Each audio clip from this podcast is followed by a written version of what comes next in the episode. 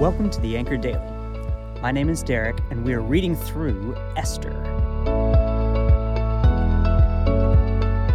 Have you ever watched a movie where, at a crucial moment, a revelation comes to light that completely flips the script on everything that came before? Well, the first moment that came to mind for me was a classic. Luke Skywalker is pinned down, he's lost a hand, and the villain, who he has been told killed his father, is about to do the same to him. Then all of a sudden, from the face mask of Darth Vader, we hear the revelation No, I am your father. My apologies for the spoiler on a 43 year old movie, but in that moment, the script is flipped on everything that Luke had believed. Today in Esther chapter 9, Esther, Mordecai, and the Jews find themselves in such a flip the script moment. Let's read in verse 1. Now, in the twelfth month, month, which is the month of Adar, on the thirteenth day of the same, when the king's command and edict were about to be carried out, on the very day when the enemies of the Jews hoped to gain mastery over them, the reverse occurred. The Jews gained mastery over those who hated them. As we read in chapter 7 of Esther a few days ago, Haman, a man who was violently racist against God's people, the Jews, had the script flipped on him, and he died on the same gallows that he planned to hang Mordecai. Then in chapter 8, by the king's decree, Mordecai wrote an edict allowing the Jews to strike back at their enemies, the people who hated them. Here's how they did this. In chapter 9, verse 6, it says In Susa, the citadel itself, the Jews killed and destroyed 500 men. Later in verse 15, the Jews who were in Susa gathered also on the 14th day of the month of Adar, and they killed 300 men in Susa. And verse 16, now, the rest of the Jews who were in the king's provinces also gathered to defend their lives and got relief from their enemies and killed 75,000 of those who hated them. Now, I need to pause here because I'll admit, as excited as I was for God's people to flip the script and be saved from their enemies, I'm pretty aghast at the brutality on display due to the reversal of fortune. I chose this passage from Esther to wrestle with you today, Bethel, because this is honestly the type of passage that I genuinely struggle to read and make sense of it all. I don't have it all figured out, and, and I don't have any easy answers when confronted with the killing of 500, 300, and then 75,000 people at the hands of the people of God. Passages such as this have been used by Christians in the past to justify wars, and in the present, to justify harshness towards anyone who disagrees with us. But how should we view this passage rightly and approach our enemies with the same flip the script reality as the Jews viewed their enemies in Esther 9?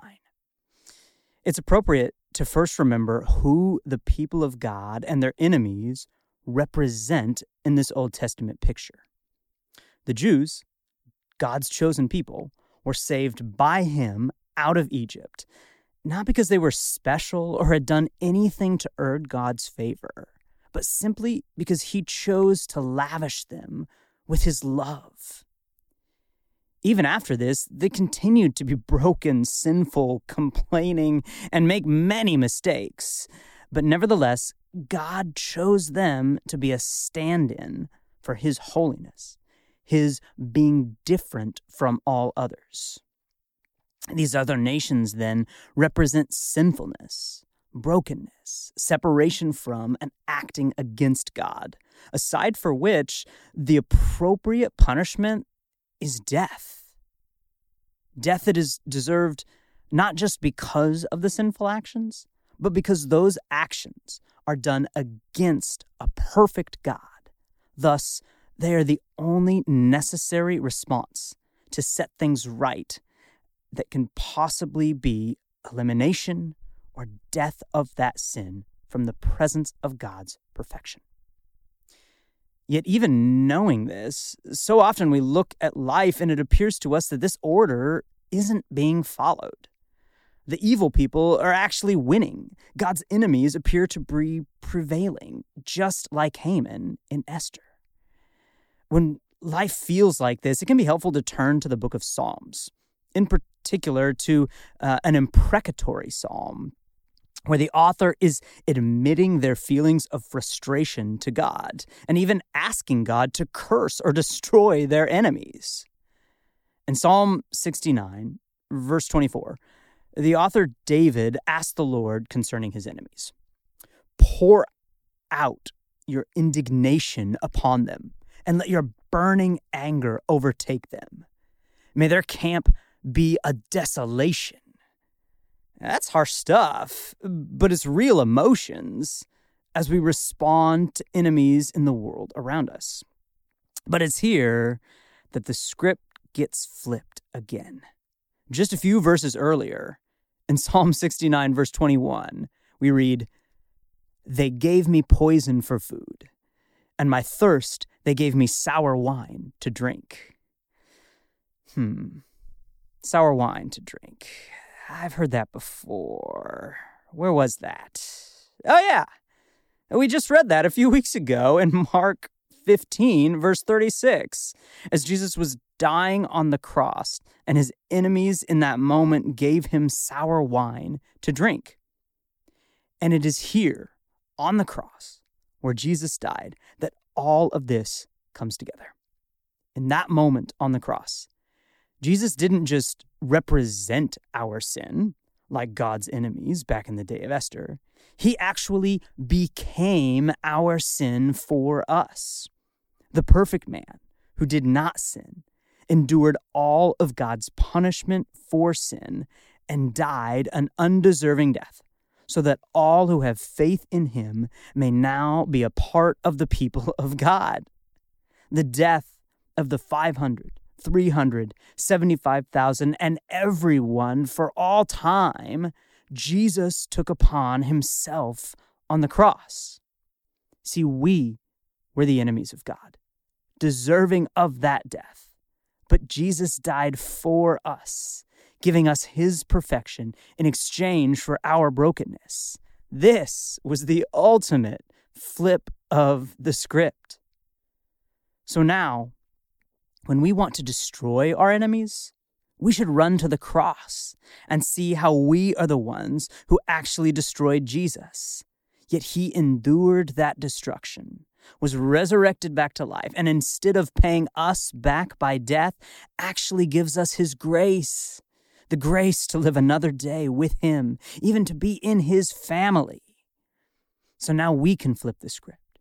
Because of what Jesus did for us, we can give our enemies grace and new life by showing them Jesus instead of the death that they deserve. As I see Esther, Mordecai, and the Jews destroy their enemies, I ultimately see Jesus on the cross, flipping the script for good on the enemy of death and defeating death through his resurrection. May you see him too, Bethel Jesus, may you be more and more clear to us in the story of Esther, in the faces of our enemies, and in all the pages of the Bible.